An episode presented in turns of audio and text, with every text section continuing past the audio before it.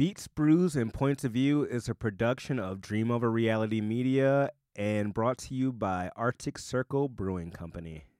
Kicking with no bitches for the rest of the motherfucking week. I, I like tricking on hoes that bring me more hoes that act right. Aight. I, I like tricking on hoes that bring me more hoes that act right. Alright, I I had to fall away before I got it right. Got it. Mm, shit. Alright, I took an L the other day. This shit was like, mm, fuck. Just lost a Brody in a dice game. Cry about it. Don't worry about it. Shit is life, man. Nigga, don't you leave. That's on God. Give me time, man. Got this little cheese that I'ma pick up from my side. They ain't know that I've been uh, big stepping. Big stepping. Learn my lesson if the uh, club pressing. Stepping with my weapon. You got way too many men in me section. Oh man, shit. No, this bitch ain't hit me. I keep checking. I say, how you love me? Only hit me once a month. Say you love me. Keep me grounded. I've been with it from the jump.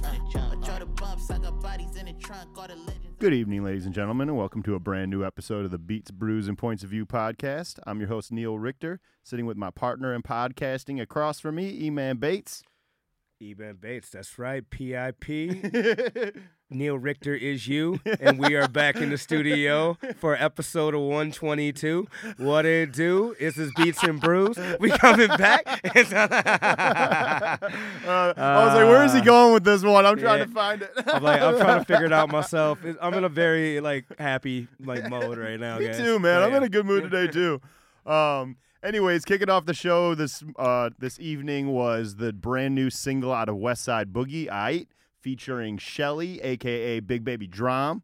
Um, yeah, that's a great fucking single, dude. I'm really excited for this West Side Boogie I actually album. didn't listen to that single yet. Oh so man, dope. I almost forgot about it too, and then I was like scrolling through before the podcast, listening to music, and I was like, "Oh shit, I forgot about the fucking West Side Boogie song." So uh, yeah, that was a pretty good one. But anyways, coming up on the program tonight, we got birthdays to get to. Uh, we got to say goodbye to a legend, unfortunately. Uh, we are back to after a week of weed reviews. We're back to reviewing beer, um, and we want to discuss: um, Are we officially in the age of making music for TikTok? Um, and then also we uh, discovered a drug dealer who was responsible for the death of a beloved musician. Um, got sentenced, so we'll discuss that. Um, one of our favorite artists set a release date for his long-awaited album. Pretty excited about that. We'll discuss it. And finally, we have some sports news and something old, something new to get to. So that's where we are at with the program today. And um, I think before we get into this beers, let's celebrate the birthdays that we got. Um, uh, actually, you know what? We'll, we'll go. Yeah, we're gonna go with birthdays first because I want to spend a little bit of time on the legend that we lost. Yeah. Um, so uh, celebrating birthdays, we got the Mister You Can't See Me himself, John Cena, um, rock and roll god that we, both E-Man and I are giant fans of, Maynard James Keenan from Tool. Hey, Another best mohawk in the game. yeah, best fake mohawk in the game. uh, would you call that a faux hawk? Is it, is it a faux? Is that a faux hawk? I, I don't. I feel like if you're not black, you don't have a faux hawk. right. Because it's a fro. So, right? Yeah, you're right. You're right. Um, another rock legend who we've been discussing on this podcast quite a bit over the last month with our um, continuation into punk rock music, the godfather of punk rock himself, Iggy Pop, um, an artist that you know a lot of people glossed over. I don't, uh, real music heads don't, but a lot of people glossed over him for Elvis, even though he was making that kind of style a little bit before Elvis, which would be Roy Orbison. Oh, dude, I, it's funny. That gonna tie into my something old. Hell yeah! Spoiler alert. I like it. I like when that happens. Um, and then also we got um, Jersey's own, who man, I just saw footage of him and Re- or Med- Method Man performing at Red Rocks on 420, and holy shit, is Redman still so goddamn good at performing? and in Um, super good shape. In great him and Meth both, Yeah. dude. They're like in the. gr- It really inspires me to watch artists like that who like care, Like still, age, and, like, gracefully. you know, and do shit. it Yeah, right. like, don't get all fat and like all out of shape and can't sing or rap the the, the notes and keep up and shit. But anyways, and then also we got Peter Frampton, uh, guitar god, talk box god, um, and then finally, um, who I cannot wait for them to put out music. I just found out that um, Killer Mike. Uh, and Run the Jewels are going to be on the new West Side I'm Gun sorry, album. what? yeah. I actually didn't know that. yeah. I'm pretty excited about that. yeah. I'm trying. Hold up. I'm gonna I'm gonna go off on this real quick because I, I like I, I love Go both ahead. of them. I am truly trying to figure out how that record's gonna sound. It's gonna be wild. I am trying to. uh, Is all of Griselda on it or just Westside Gunn? Just West. Well, as far as I know, Westside Gunn posted a, Okay. a photo of him and I think it was both him and uh, Killer Mike And and, El-P. El-P. And it was like "Run the Jewels" uh, on the new album, and I was like, I'm "Oh shit!" that- That track could go in so many different directions. I know. I have a feeling it's gonna be like really. um Well, actually, I don't know. I think I feel like it's gonna be an, more of an intense track. You know what I mean? It has to be. Kinda like There's no way it's bit. not. you know. I, I mean, it's gonna be. I just don't know exactly like the level of intensity is gonna be here. I feel like it's gonna be crazy though. I'm, Oh, I'm actually, excited. I remember the picture. It was just him and Killer Mike because he posted it for Killer Mike's birthday, and then said "Run or Run the Jewels" is on the new album, and he kind of uh, him and Killer Mike were doing the "Run the Jewels" like pose together that they that they do. So that's really tight. So happy to birthday to all of those people.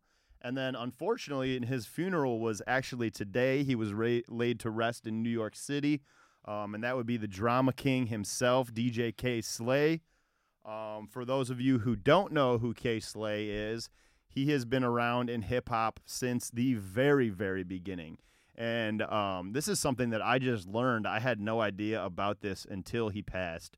Um, back in the back, back like the 70s, 80s, when hip hop was first starting, he was a graffiti artist named Dez, and a really popular one at that. He was kind of really known amongst the uh, art community for um, his depictions on these different trains and stuff that he would do. And you know, he made it in that career, and then went on and did a totally different thing with Kay Slay, and he was a you know longtime DJ up at Hot 97, and he was huge for putting out these Kay Slay tapes, which he would put a lot of big name artists on. You know, 50 Cent, Mac Miller, Kendrick Lamar, like all of these dudes. He would, you know, he was early on, and he was a, a super big fan of hip hop, a super student of the game.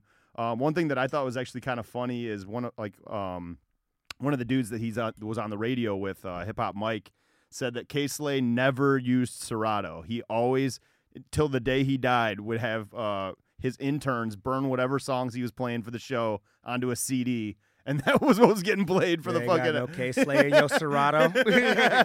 so they were like, yeah, Kay Slay was all super old school. He always he was very particular about his way of doing things, and you know it's really sad that he passed too. He had just put out a Kay Slay tape right before he got Like sick. recently, dog, Yeah, yeah. really recently. Um, yeah, rest in peace to DJ Kay Slay. Yeah, it was really sad, man. Legend in this in this industry that we and Neil and I both love. Yep, and for sure. Like field, man. This is this it's just rough out here. Yeah, and his funeral looked like it was pretty awesome. Like they had him in a in a stagecoach carriage, um, his his casket in a stagecoach carriage, rolling through New York City. Everyone was out in the streets. You know, you can hear all the people in the background screaming "Drama Was King" it, and shit. It was it was COVID. I they that's what they say, but I don't know if it's like a thousand percent known that that's. I really don't. It's, I hate when they chalk it up to like COVID related illness or Right. some shit like that. I mean, and it was usually, like he was sick for like underlying a couple yeah. months. Like it was a long battle with whatever he had, and I'm not sure if that's the official word, but that, that's what they said. So I don't know. We'll, we'll find out. I guess more as Kay Slay- I mean, mixtape legend, dog. Mixtape for legend, real. absolutely for sure, man. Um, but anyways, yeah. So rest in peace to DJ Kay Slay. Um, but uh, let's move on into something happier, and that's something that makes both E-Man and I happy, and that would be beer. Mm. um, so I guess, um, well, E-Man's got it on tap, so I'll have him kind of tell I you what it's all about. Untappd is. oh, uh, yeah, I mean, I can I can figure this out. kind of wing it. Um, so we got from Chicago actually, uh, kind of venturing out into the Midwest a little bit with the Lagunitas Little Something Something Ale. Um, and I'll let E-Man tell you a little bit more about it. Dun, dun, dun. Yeah, Untappd's like not loading for some reason. All right, little something, a little something. Ale by Lagunitas Brewing Company is a wheat beer, American Pale Ale. Uh, rated 3.8 out of 5 on Untappd. It looks like here. Uh, let me see if I can give you guys a breakdown of this guy. While he's looking So- it up, I can tell you what it says on the can at least. Yeah, man. and it says this is a special ale. It's kind of like one thing. It's got a whole lot of wheat. It's rich with hope, and its finishes dry. We've watched with some amusement as the beer God, this writing is really hard to read. Uh, mumble or if the beer, some beer something. Argue over how to classify it. Uh, beer snobs or something. I don't know. We're in uh, the camp with Jaffe Ryder, and he declares to Ray Smith that comparisons are odidis. o- od- I can't. This writing is so Hold on, small on, on, the can. I I, can't you, read it. I got some. I got you. All right. Let's see here. A way smooth, With silky a IPA. certain thing we call a nice weedy esque ishness. Weedy esqueness. It actually has. That's exactly what it says. A little something, something. Oh, oh, there's a little something, something. So there's a little something and a little something, something. I think we just got a little something. There's two different beers. Gotta be starting something. A little bit something, We, something. we watch with some amusement as the internet rating our beers on how to classify it. Wheat beer, sure. Smooth IPA, you got it. Silky wheatish. I hate this. Wheatley esquishness.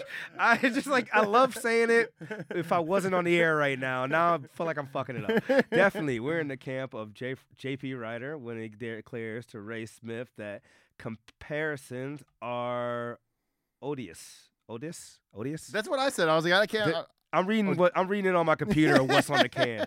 A little sum is 50% wheat, 50% barley, oh, 50% wheat, 50% malted barley, and 100% delicious hoppiness. Hints of bubblegum, pineapple, light cedar and pine, tons of tropical fruitiness with none of the fruit. yeah, man. Uh, it is coming in at, I feel like this is a little something, something. So that's 7.5. What's the ABV on this bad boy? Coming in at a uh, whopping. Dog, Untap need to get this thing together, dog. I'm reading this off. The, I'm reading this off the Lagunitas website, guys, just for let you know.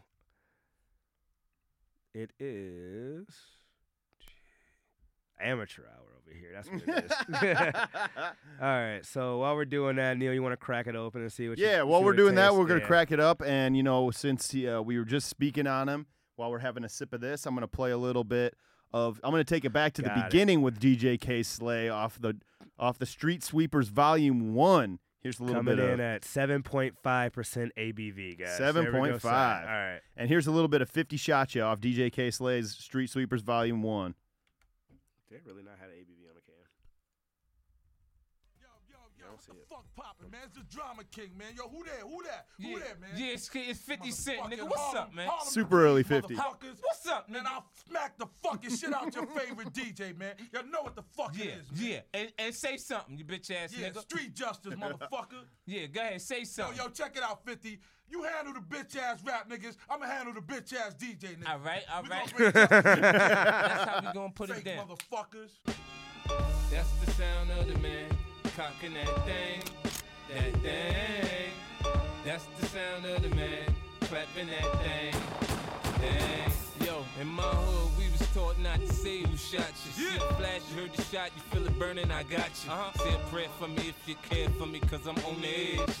I'm finna put a shell in the nigga head.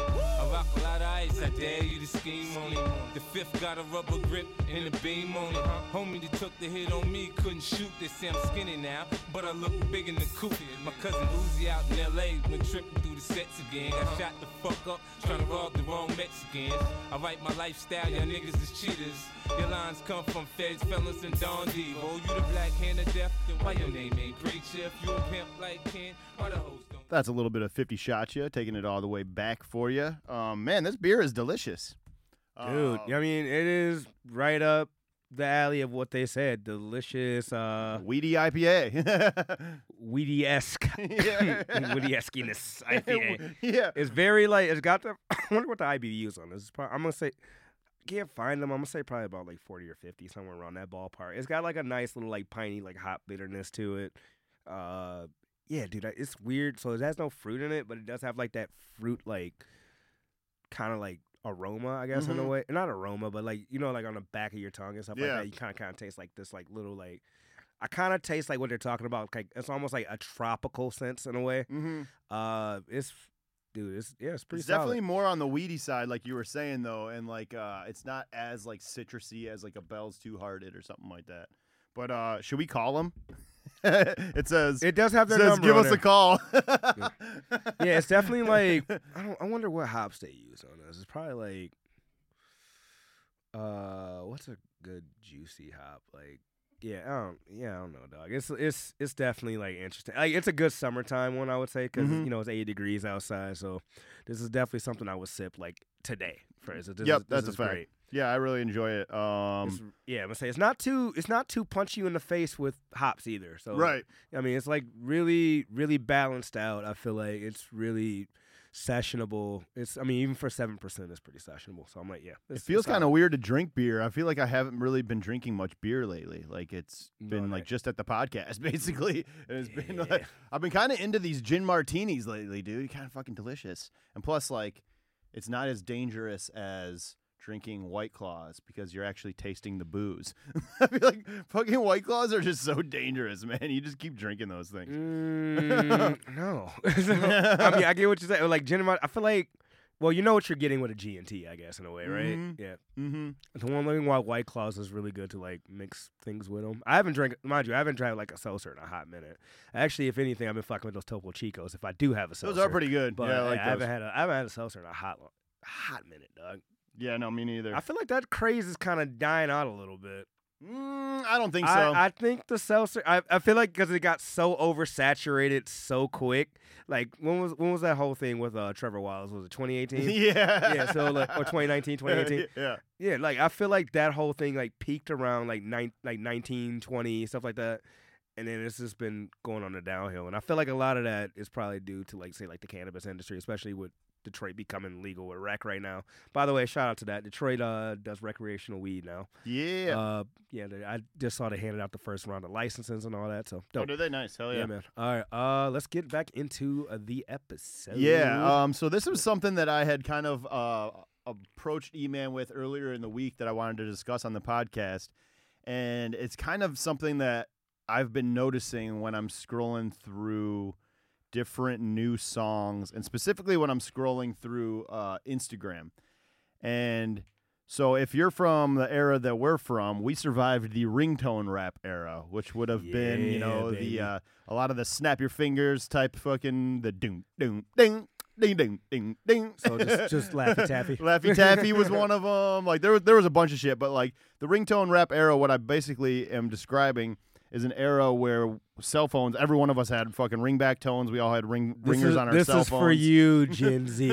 yeah, and and they were so popular that musicians were making a fucking lot of money off them. They were making more money off ringback tones than they were making off like their their album sales and shit like that.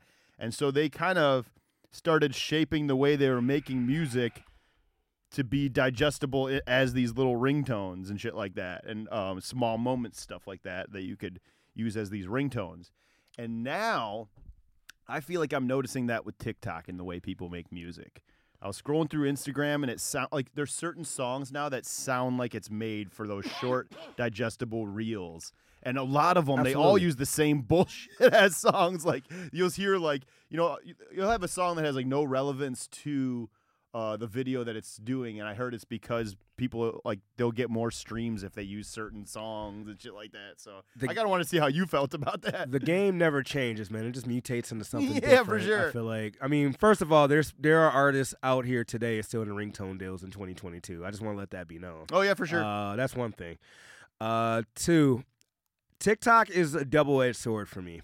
I'd say just because, from an algorithm standpoint, it is probably the most fair chance for anybody to pop off. Yeah. because like so many people like the algorithms are like kind of leveled the playing field so like it's a lot of, you get like a lot of views on one i feel like and it just pops out of fucking nowhere. Like it's actually really fair compared to say like a like an instagram or something like that as far as like traffic goes to like your page which is dope.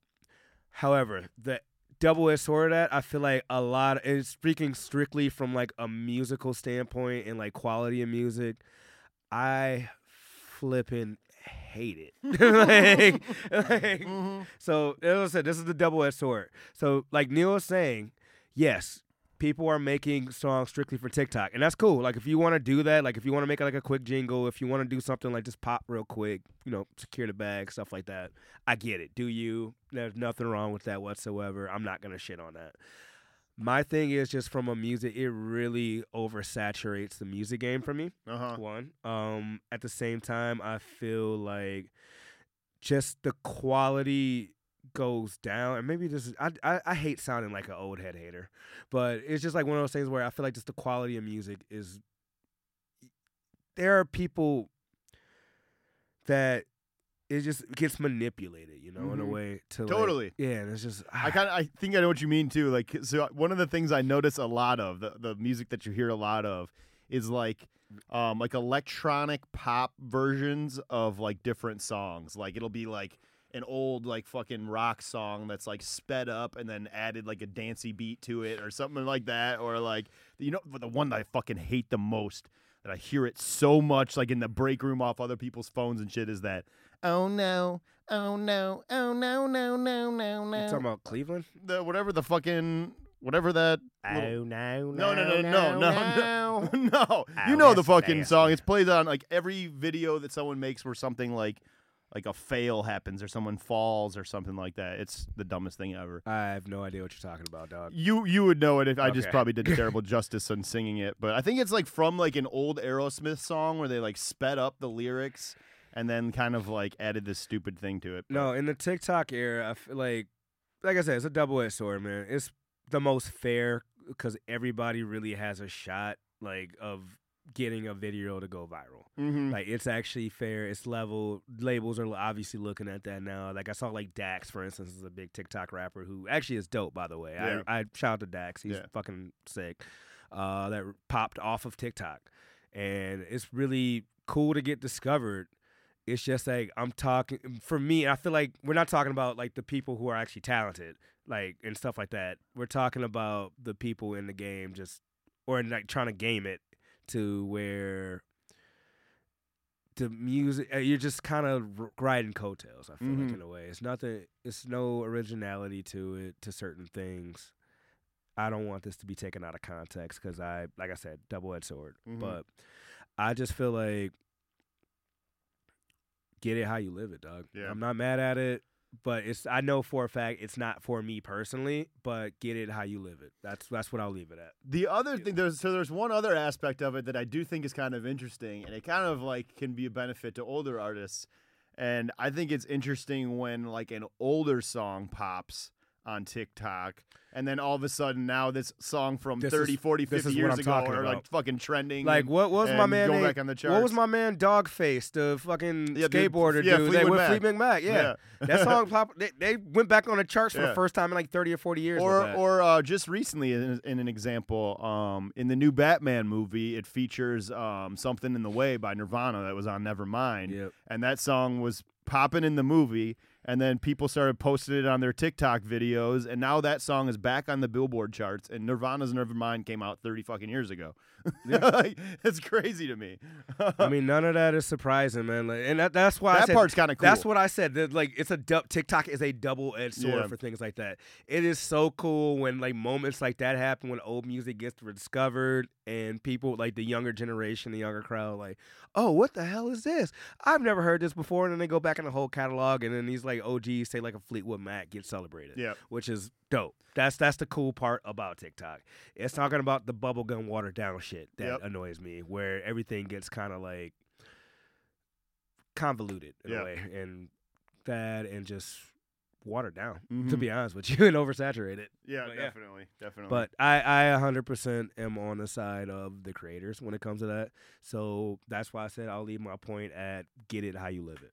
Yeah regardless at the end of the day make your money how you make your money fucking i'm happy for you if you're making money Yeah, But I just don't. I just hope that people are still, you know. Well, there is. So I don't know why I'm even complaining about. It. There's definitely, you know, if you want, if you're a person that loves albums, you don't like short, you don't like cheap things like that, or just like playlist available. Those artists are there. People are out there making those kind of, you know, really in-depth albums. And there's also people that make the playlist shit and the TikTok shit. and there's people you know, that can do both. you know, there's people a lot of both, there's a lot of people that can do both. Don't let that get fucked up. Like Speak- yeah, Speaking of one of those people, this is a good time to transition into that. E-Man, why don't you tell them who just released a uh, album release date for us? Mm, Someone we've been anticipating for a long fucking time. we got Dot Dizzle, K Dot, yeah. K Dot released release. Kendrick Lamar is back, ladies and gentlemen. we have a Kendrick Lamar album release date. Uh, what was the album title? It was Mr. Morale and the Big Steppers. Was that Yep, the name of it? And I think it's set for May 13th. Yep, Was May that- was 13th. that right? You got it. You Yeah. got it. Dude, I first of all, I am trying to figure out what this album is gonna be about with that name. Right. Mr. Morale and the Big Steppers. That sounds like he's about to hit like some.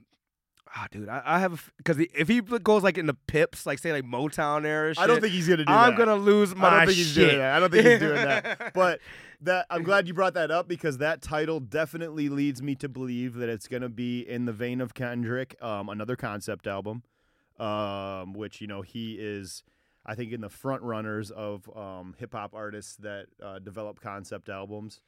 Um, uh, so I definitely think it's going to be that.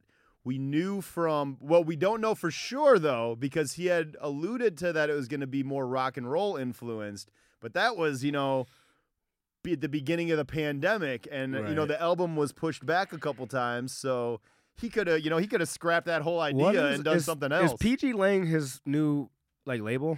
no, it's like his new um, not entertainment label, company? like his entertainment company or something like that. Okay. that. Yeah, or OK OK Lama, I think is like his new like uh title or name or whatever. Or I'm gonna say because I know this is his last Top Dawg album. Yeah, last Top Dawg album. like that's we, a we, we all know Kendrick's not gonna stop making music, but I think he's gonna, you know, um, let kind of Baby Keem develop more over at the Top Dawg camp, and you know, let those guys Is get their Ba- shine. Baby Keem's and- on Top Dawg, is Yep, yep. he? Is he? Mhm. Okay. Yeah. Um, I think so. Shit, I don't maybe he's think not so. officially. I on don't there. think so. I think he's a, like an affiliate, but I think he's got his own thing. He could, but um, dude, it's about to be a TD summer because I didn't hear the Ab-Soul single. Shit, I forgot about it. that actually. Let's play a I little. forgot. bit of it. And Ab-Soul is arguably, I say, behind like Schoolboy Q and Kendrick, would probably be one of my favorites. and independent. So let's play Yeah. him. um, and and Zay, Dude, But he yeah. you know what I really love about Ab-Soul and he does it on this song is he's great with complex rhyme schemes. fuck yeah, one of the best, dog. Like he's for real, really like, good. Um, Ab Ab-Soul might be one of my favorite lyricists, like of the past like 15 years, I would say. yeah. As far as like how he like like rhymes, how he puts together patterns, how he puts together like the schemes, just his wordplay. It's just so what he says some crazy shit. It, Ab-Soul says a bunch of crazy shit. yeah. We overseas back to back, never wore Chanel or some shit like that. I'm like, what the fuck, dog? Both him and Schoolboy have such like a commanding like way that they attack the vocal performance on a song, so it always gets you excited to hear it. Um, here's a little bit of that for you. Here is the brand new single out of Ab-Soul, hopefully off a new album. We're thinking, um, and it's called Hollandaise. Solo. Solo ho. Man, look. Get up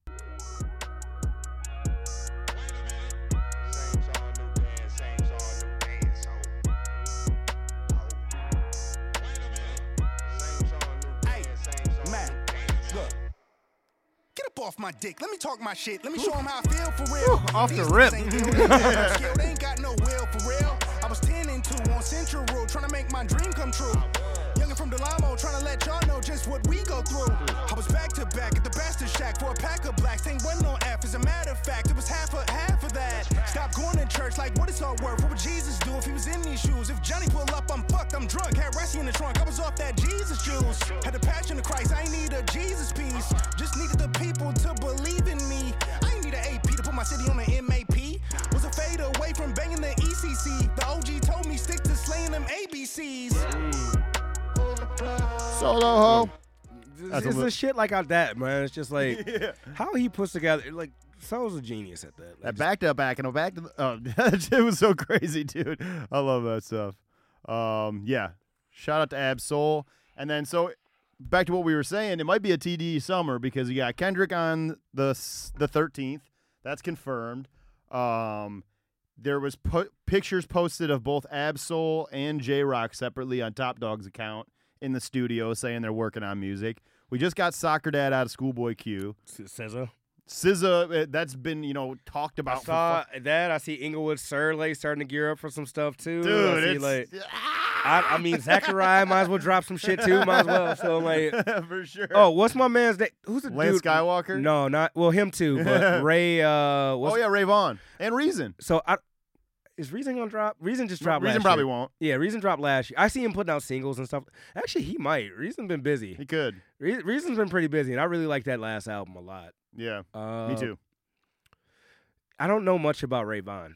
I'm gonna be honest. Uh, besides like that whole uh, what was it? The LA Leakers freestyle. I think he did. He's like- outside of that, I haven't heard much from him. I like him, but he it's almost a little bit. I don't know how to describe this. He's a little hard to watch. He's so intense. You know what I mean? Like watching that LA Leaker style. He's so intense with his rapping style. It's like so in your face that like you're like whoa. It's like abrasive, but I don't know. I have to give him more time. I have, and then they got the new girl too. Um, what's um, shit, Do. God, I'm gonna find Doja that. Cat? No, they've got a they've got a female rapper on DD, TDE now. Um, Oh yeah, yeah. I saw that video. I can't remember her name. It was like, it was it was kind of a crazy video actually. I gotta Um, look this up because that's gonna bother me. TDE. Rat Dothraki. Hold on, one sec. TDE woman rapper. Woman rapper. 64 IBU. Oh wait, no, no, no. Do chill. Do wait. Yeah, do chill. Don't chill. Yeah. That's how you pronounce it. No, Dochi. Dochi. D O E C H I I. God, we are terrible at pronoun- trying to pronounce all these different rappers' names and shit is fucking I feel hilarious. like you know, like when you Google like a name and they'll like have like the like like the pronunciation of it.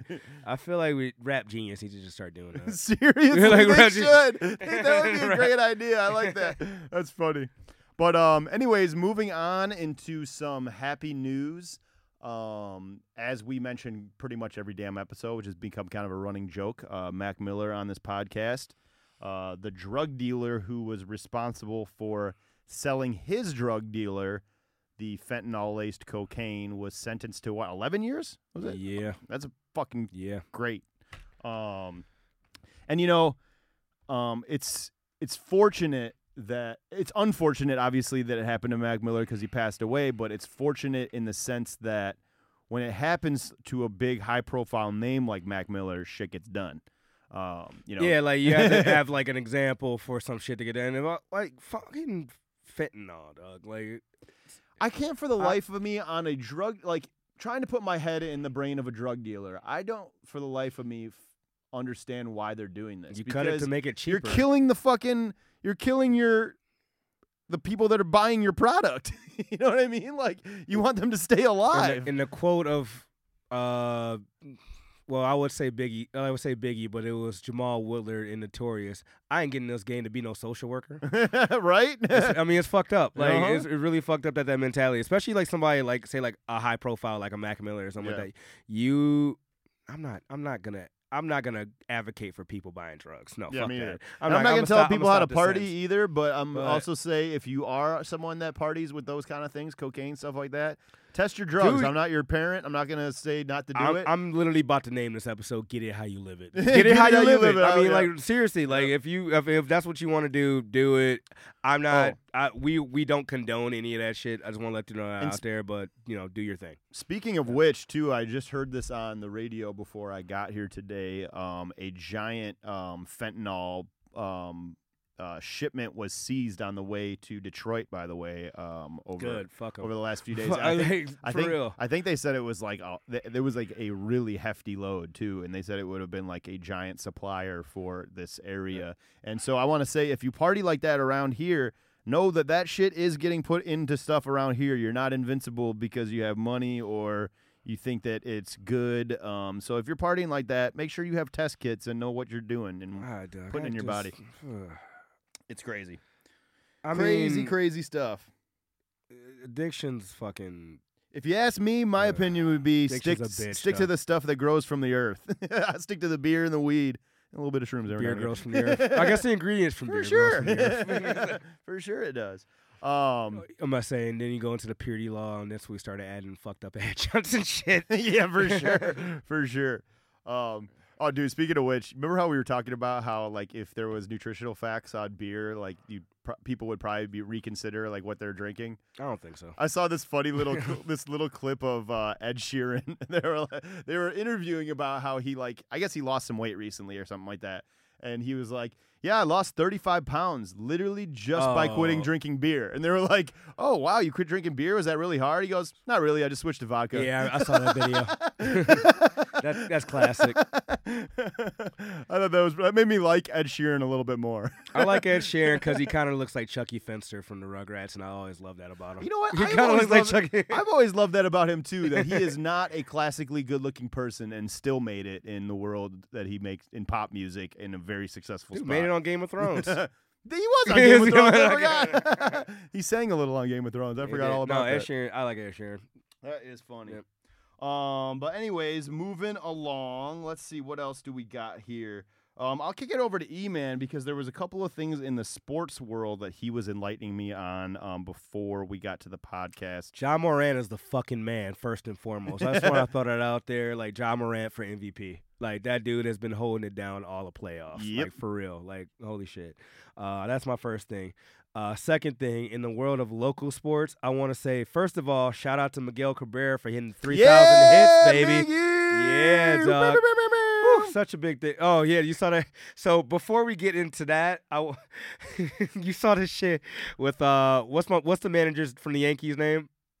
Manager from the Yankees. Oh, You shit, heard what about is it? that, right? No, I didn't. So the manager for the Yankees, so Miguel, he was up for two. He had two thousand nine hundred ninety nine hit. It was Yeah. like a couple days before he did it yesterday. Yeah. Uh, they actually First plate appearance, he did it yesterday. they too. uh they walked him. Mhm. They no, they walked him, so Oh, he didn't yeah, get yeah, that yeah, hit. yeah, that's right. So a lot of people think that was a dick move, which arguably it could have been, but it was also like a really good baseball move because I think they had somebody on second and somebody on third, if I'm Yeah. not mistaken, or somebody on third and somebody on first. It was some shit like that.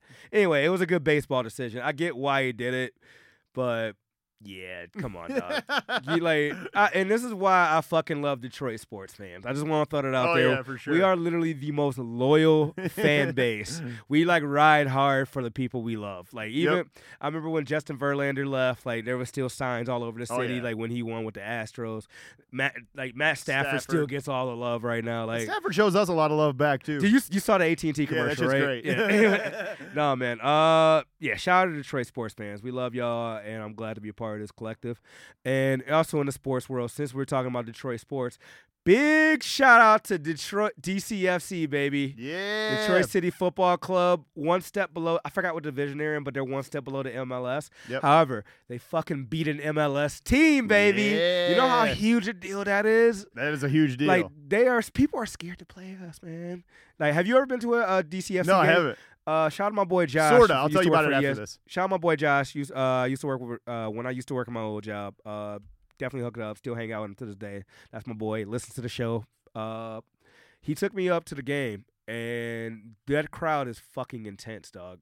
Like it's it's a, it's such an energy there. Like the only other energy I think that matches it for me is Red Wings games. As far I really like, want to go to a soccer like, matchup too. like, that would be sweet. I mean, it's right in Hamtramck. Like they. Oh, they nice, a They play at a high school field in Hamtramck. oh shit, I didn't yeah, know that. Yeah, oh, that's tight. It's like biking distance from the crib. Dude, let's go to one of those games. That'd be sweet. Down. They play. Uh, they play pretty frequently too. And I ticket think tickets are only like ten or fifteen bucks. Oh, so hell yeah, yeah. we in there. I'm in, and I want to get some Tigers tickets too soon. Um, but anyways, so I, I was I said I kind of have been to a DCFC game because I sort of was at one right before this podcast.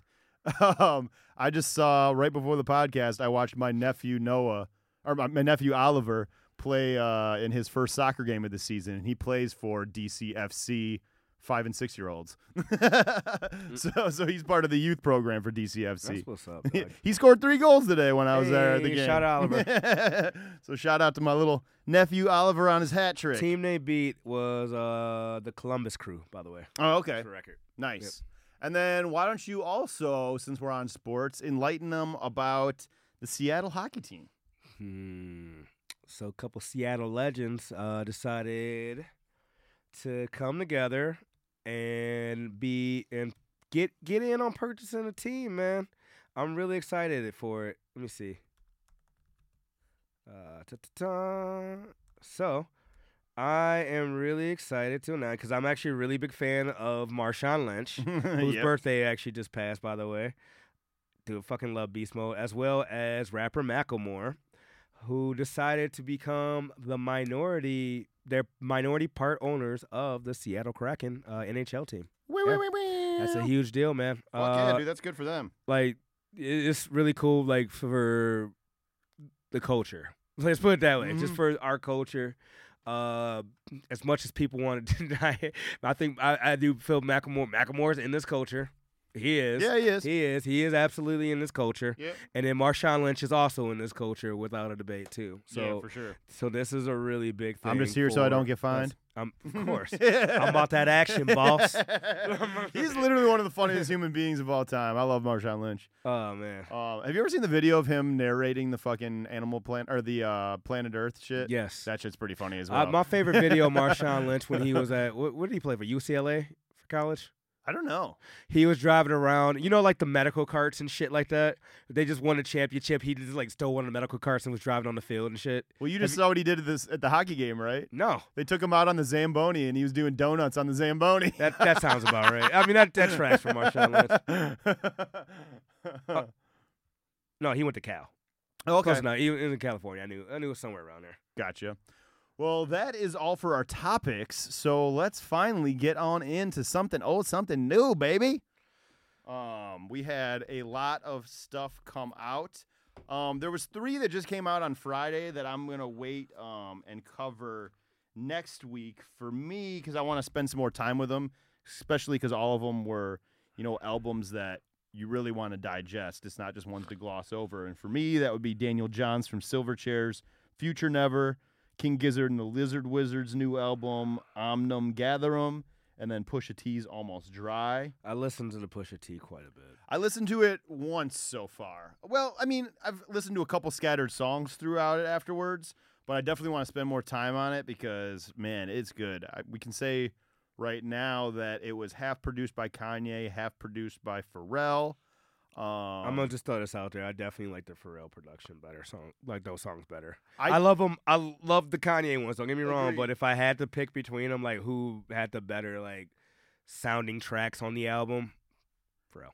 Yeah, I I have to spend more time with it still until I can decide. But I do gotta say I liked the songs that featured Kanye. I know My- that much. Yeah, me too. I actually I didn't like the rock and roll one. That was the only one with Cudi. That one's okay. That was the only one I was like, eh, the but first, everything the else one was alright. before that though, the one with the Donny Hathaway That sample, shit was great. That shit is fucking Yeah. great. I think my favorite track on here is "Call My Bluff."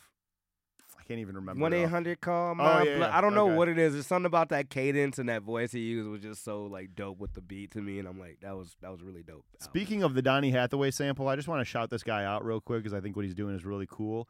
If you go on Instagram, there's an account that I started following recently that I really think is dope called the Sample Bible, and that's literally all he posts is like a, he'll play like a short clip of what the original song was, and then whatever hip hop song went on to sample it, and he just did the one for Pusha T with uh, the Donny Hathaway thing that I thought was pretty cool. Um, but yeah, so for something old for me today, um, I since I'm continuing on in my um, journey of punk rock music and its origins and roots, I decided I'm going to follow through to the end because I'm having a lot of fucking fun learning about this. Um, and I talked about the music that came out of Detroit that influenced the sound of punk rock music, being the Stooges and MC5. And that was basically in the years of 1964 to 1969. But also, uh, over in New York, a, a similar thing was happening with the Velvet Underground. And even though their music was a little bit more art rock and experimental rock music, kind of like the the Stooges and, and MC5 as well. MC5 was more punk, that, but the Stooges as well with some more production value. There was themes and pieces that people picked out of the album that kind of influenced the punk rock sound, and specifically on the Velvet Underground's album White Light, White Heat Okay. and um, that album came out in 1968 um, and what was taken away from it as far as uh, influencing punk rock sound was how heavy the distortion on the guitars were um, and that went on to be kind of a almost set a standard for what punk rock music would sound like and the really heavy distortion uh, on all the guitars and this album it's It's a, a trip, man. It's a really weird listen. Um, I, I wouldn't even say that it's my favorite Velvet Underground album, quite honestly, because it's so experimental. It's such an art rock album. Um, let me pull it up here. Velvet Underground. I'll give you guys a little bit of a clip from it so you can hear what I'm talking about. Rest in peace. Okay, where are you?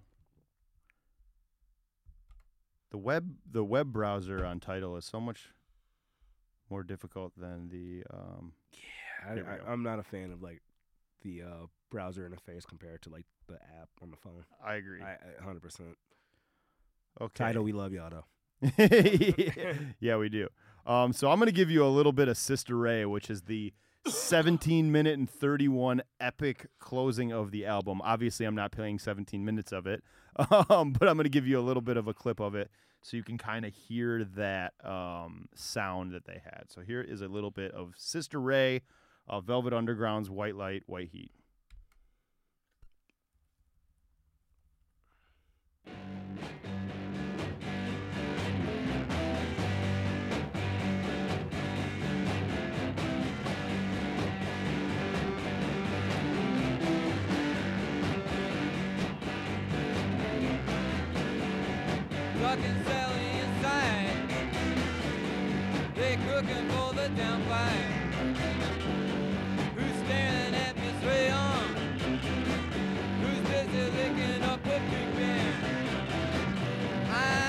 My.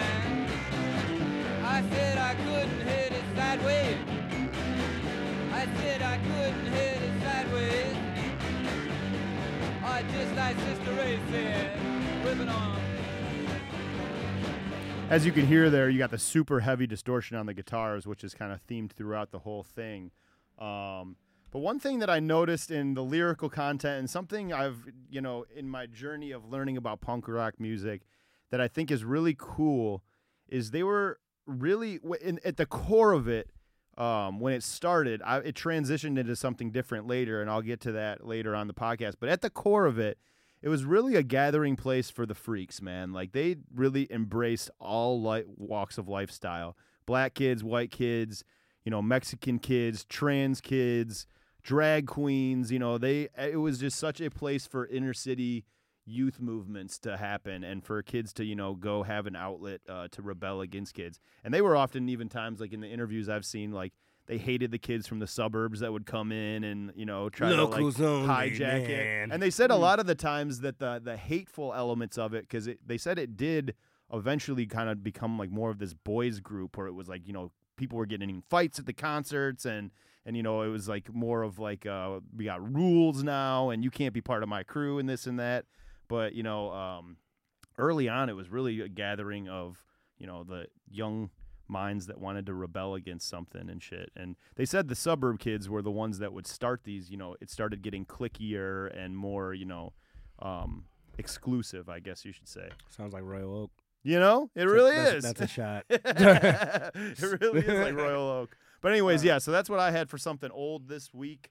Um, next week, I'm finally gonna kind of transition into um, more of the sound from New York. I think I'm gonna um, experiment into the New York Dolls. Are we going Next are we, week. Let's do like a CBGB breakdown or some shit. Oh, for sure, dude. Yeah. There's actually um, there's actually quite. Have a, you ever watched the movie? the movie's great with Yeah. Paul Giamatti. Yeah, that's Paul, fucking great. Was it uh, what's my man's name? Snape. Oh, I forget his name. They got from Harry Potter. Yeah, fuck. Yeah. What's his uh, name? Oh, oh, Alan Rickman. Yeah, yeah, yeah, Alan yeah. Because yeah. I know he's like the he was like the owner of the club So- in that movie. I think there's two different versions. Uh, there's two different movies. There's one where Alan Rickman plays him, and I think there's one where Paul Giamatti plays him. Because I'm talking about the Alan Rickman one. Okay, Yeah. yeah, yeah, yeah, yeah. Rest in peace, Alan Rickman. He was a great Yes, actor. Agreed. Um, what else was I gonna say about it? Um, I think there's do- yeah, there's documentaries and two feature films I think about CBGB. But um, yeah, that's what I got for you next week. Uh, New York Dolls. E-Man, what you got, buddy? I'm gonna keep it in Detroit, bro. Uh, so I just got, I think you told me about this a while back, and I did not listen. Apparently, Fucking sign. Yeah, Sorry, our sign keeps on- falling. All right, so I'm, I'm gonna try and talk and fix at the same time. All right, we're good. Cool. All right, so uh, I'm gonna keep this in the spirit of Trey, man. So I was out last night, uh, a friend of mine, stuff like that, and or a mutual friend of a friend. We were talking about music and everything like that.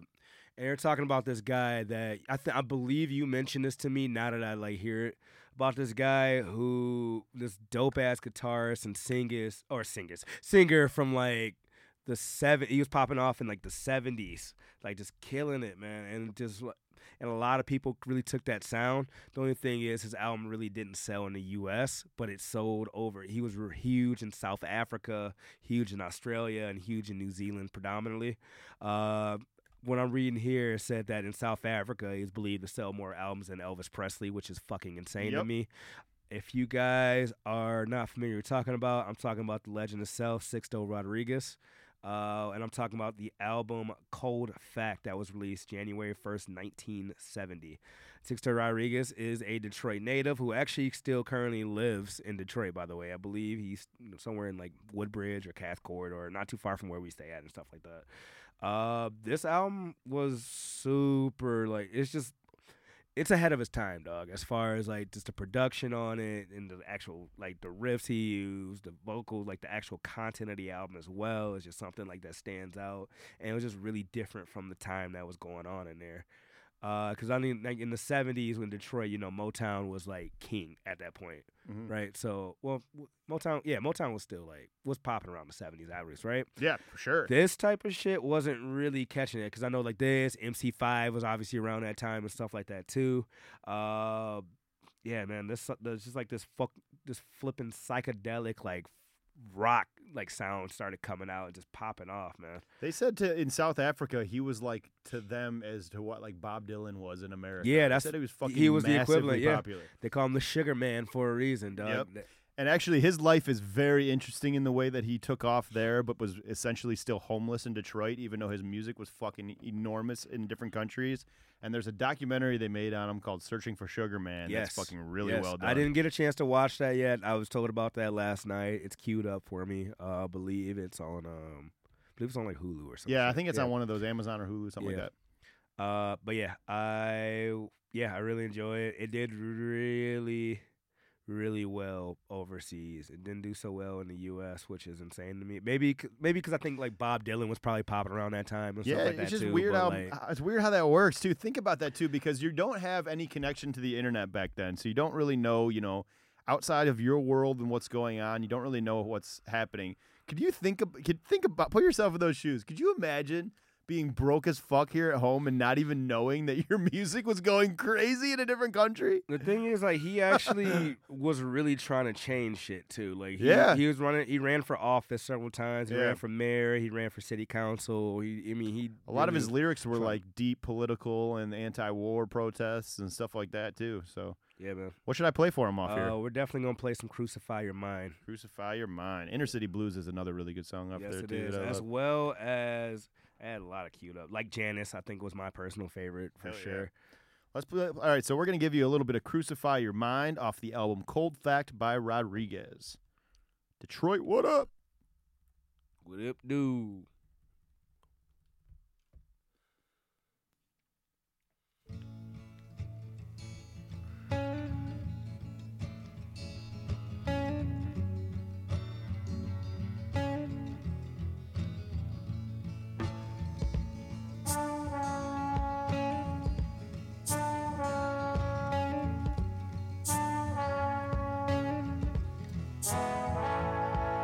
A huntsman or a player that made you pay the cost?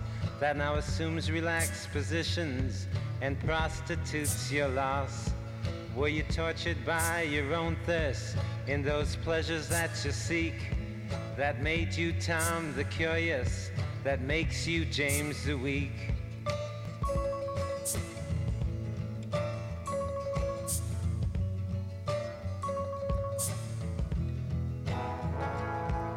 Claim you got something going.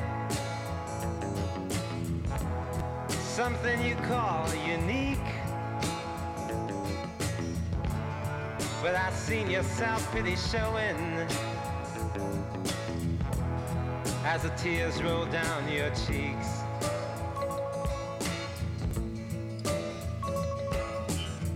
That's a little bit of crucify your mind, and you can definitely. It's funny when you listen to that because you can definitely hear the uh, the parallels to like a Bob Dylan, but um, I think he has a better a, a better singing voice than Bob Dylan does. Um, Agreed. Bob Dylan, I think, was like I, a little bit. I like the like the lyrical content, like the energy for sure. But I think like I agree. I think uh, Rodriguez was a better singer. I'll be honest with you. I saw Bob Dylan once. Um, I didn't go for Bob Dylan. I went because Wilco and My Morning Jacket were performing, and but Bob Dylan was still the closer. And man, that's a rough watch. Bob Dylan's a rough. yeah, dude, it's not very good, man. He's like, because he's, I mean, he's old as shit, and I uh, maybe back in the day it would have been tight, but Wait, he did you- barely.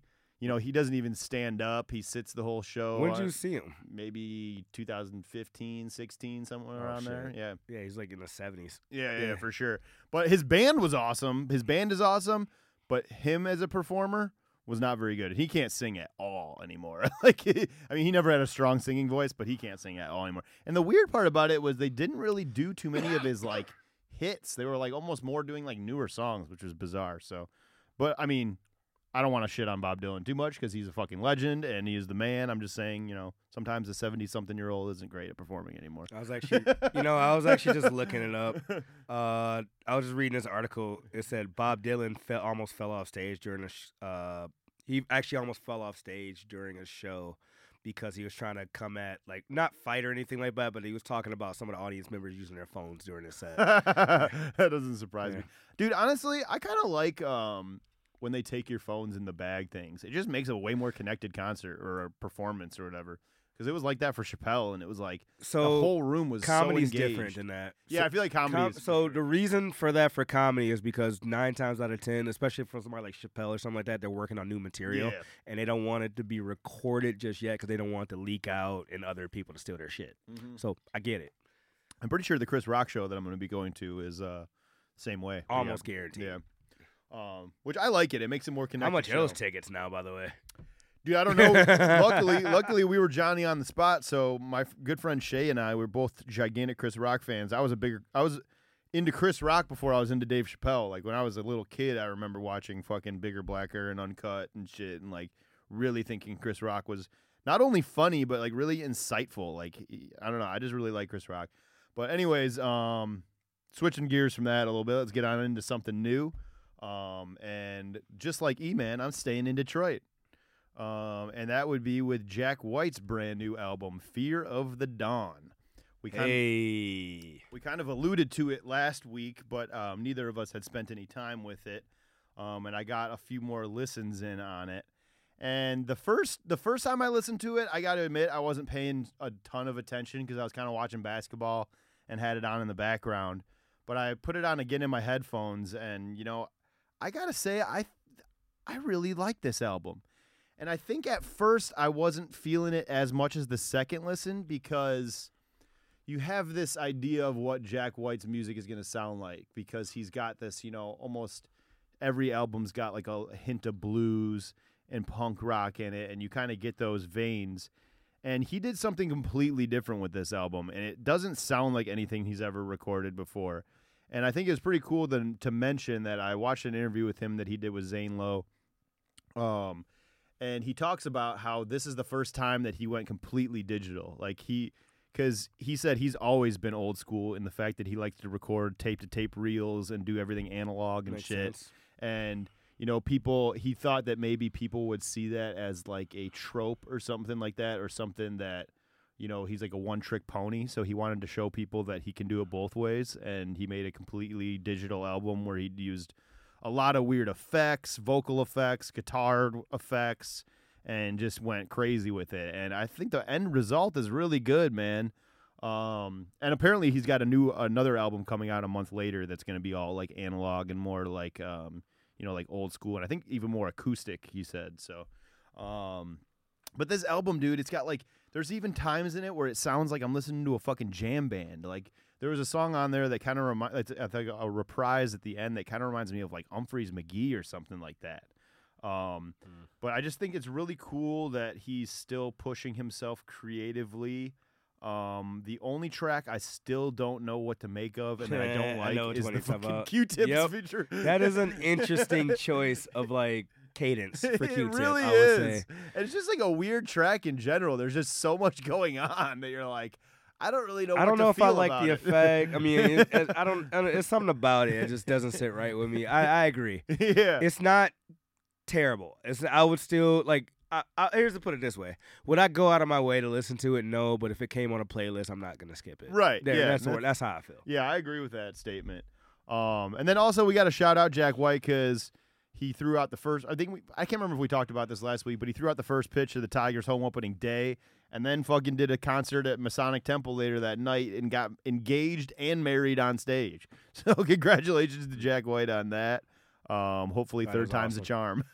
Speaking of, because that was at the Masonic, right? Yeah, Masonic, Real, yep. real quick. Uh, so I was rolling by Masonic last night, and I was trying to figure out. So, did you see that? Did you see it? I saw who was there. Did you? So, Doug, I went to ship. I was at Shipping Co. and I'm like, why the fuck is this like like wrapped around the block? And then I'm kind of like peeping out the crowd. I'm like. All right, what pop star is here? And I'm like, sure enough, it's Olivia Rodrigo. Yep. I'm like, which, by the way, Olivia Rodrigo, that Sour album is great. I I said She's that cool, before. man. I like her. I've said that before. I really enjoy that. you Good actually track. brought that up. Yeah. You were the first person to ever tell me about her, and it was you were on it early. Yeah, no, I got it like right when it came out. Uh, Like yeah. I, I heard about it. No, I actually really enjoyed it. I'm not gonna go to that show, but I did really enjoy that. There would be a lot of teen anger or lot of- energy lot of in teena- there. Yeah, a lot of teenage angst in there. for sure. But anyways, I'm gonna give you guys a little bit of clip of this Jack White. Um, I don't know what Eosophobia means. Um, maybe I'll look that up while I'm playing this for you. But here's a little bit of Eosophobia off Jack White's new album, Fear of the Dawn.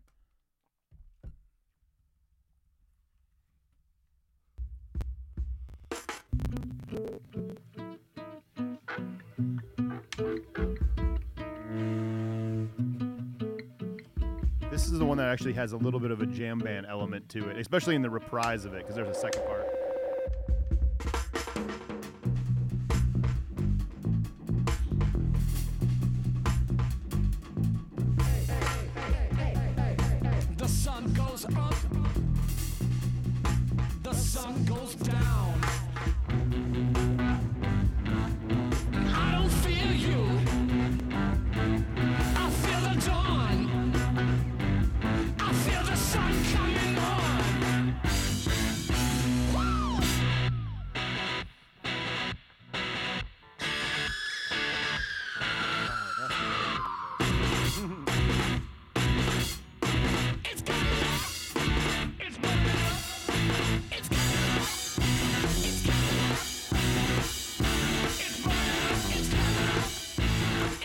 Well, I don't know what it is, but like I don't. Maybe it's this me studying punk rock music recently, but I've been really getting back into rock and roll music a lot lately. Like it's been really firing me up. um, but yeah, that's a little bit of Eosophobia by Jack White off Fear of the Dawn. E man, what do you got? So I talked about it like on our last episode. I briefly mentioned it, but I'm gonna give you guys a full breakdown. And by the way, her birthday is today, and we missed it on the list, so Oh, I'm gonna give a shout out today. Uh, I'm talking about Syd, Broken Hearts Club. Oh man, I still forgot to listen to that album. Yeah, dog. Oh my god. So I don't know what it is about these R&B singers making these Mm. 80s like tracks, man. This shit has been killing it. Mm-hmm. Like Syd, like this is like a real I'll say a tearjerker of an album in a way. Like it really is a is dude, I love concepts. I, I really do. Like it's from start to finish, this album is just a vibe, dude. It's like the highs and lows of like what's going on. Like it's this whole break this whole album is just solid. Her voice And literally makes me that- forget all my problems. Dog, it's just so like Syd is one of those ones that it just fucks me up because her voice doesn't match like her look. I feel like in a way Yeah. to me, which is I mean, which hey, that's cool. Yeah. That's dope as fuck. Eh, but at the same time, her m- musically it's just so dope, man. Between everything she does, her, the internet, just like this is solid, man. But yeah, Broken Hearts Club from Syd. I can't say enough good things about how I feel about this album. It was a lot of like acoustic guitar, just like just wavy like tracks Mhm. going on, man, just from start to finish. Uh, it almost like that first track, I believe, was it uh, Saiba or Siba with Lucky Daye on it. Oh I yeah, yeah, yeah. yeah. That was the lead single, I believe, right? Ah, I think that was the first was song- it? Yeah, I think that's the song they put out like a week before the album dropped.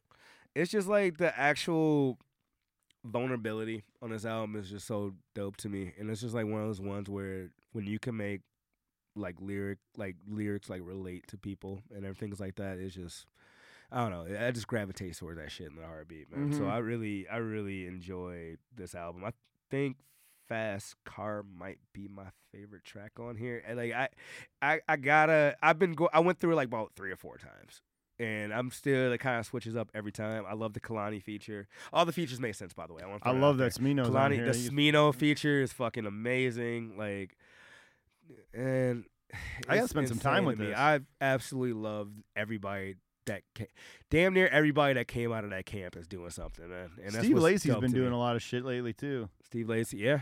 Um, uh, do you think the internet's done, No. or, or do you think they're just gonna a I little, don't, little I break? don't think so. I, Yeah. I between uh, Matt Mar, her, like her, Steve Syd Matt Martians are gonna cook up some shit. I Yeah. have I have all the faith in the world on that. Yeah. I I think Syd. I don't know if she's gonna do more solo music, but I, I think actually it might be more internet music going forward. I hope so. I hope it's both though. Yeah, I do too. I I love both of them, Yep. and yeah, I really enjoy this album, Syd. So dope. Uh, yeah, everybody on that camp is fucking amazing. like flat out. What should I play for the people off here? Let's go with. Let's go with Fast Car. Fast Car. I like it.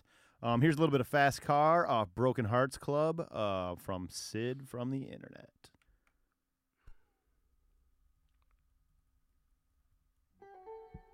Kiss me like you Mm. mean it now. Super 80s, you're right. Right here in the front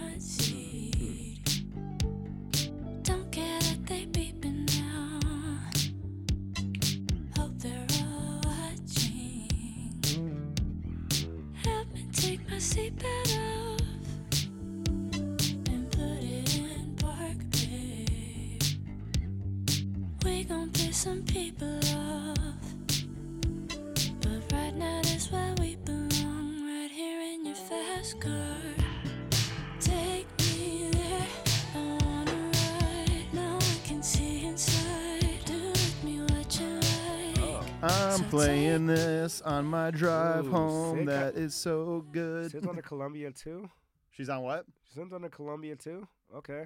Good for her. Like at the major boys, like her and uh the one person that the top from my future that I don't want to mention today because we mention him every episode. pretty much.